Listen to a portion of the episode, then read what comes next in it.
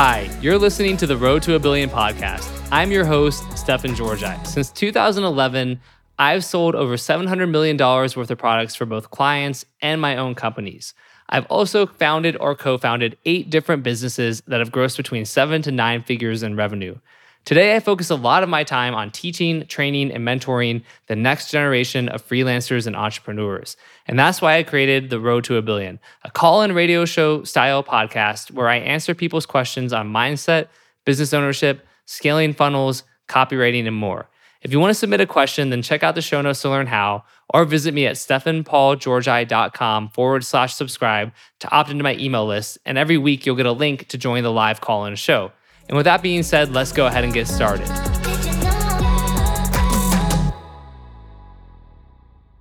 Uh, Ron, uh, Javier, I'll, I'll, read off the next couple, kind of do a little more rapid fire probably. But Ron said, um, can you speak about people worrying about iOS 15 making open rates uh, irrelevant? Yeah, so that's a good question. It's like the ESPs haven't even responded to that yet because they don't know.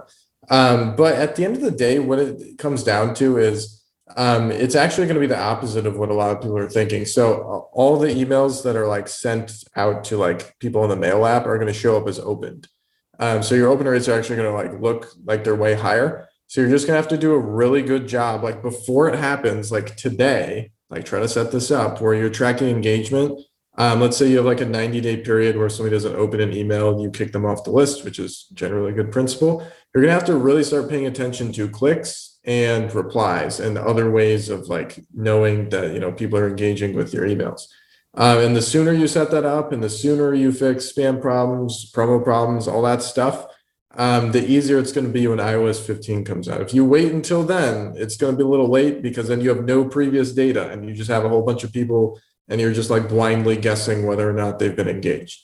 Um, but if you set it up right and you have all the stuff done in advance and you can tell when people are like clicking and engaging then you should be fine because it's not like it's going to affect the actual number of people opening your emails. It's only going to be the tracking. But if you don't do it now then it's just going to be this big mystery and after a couple months of ios 15 you could be in the spam folder if you're sending to a whole bunch of people that aren't engaged. All right that's just about it for today before we finish, though, let me share a little bit more about how you can stay in touch with me. I have a private email list where I share high level tricks, strategies, and insights about copywriting, entrepreneurship, mindset, and more. In fact, often my podcasts are based on topics I first emailed out to my list weeks or even months earlier. So if you want to get brand new stuff from me every single day, go to stefanpaulgeorgi.com forward slash subscribe. These emails are often upwards of a thousand words, and I send them every day so make sure you really can commit to engaging with me on that level. But as long as you can, and you should because I do drop a ton of value in these emails, go apply to join my list today.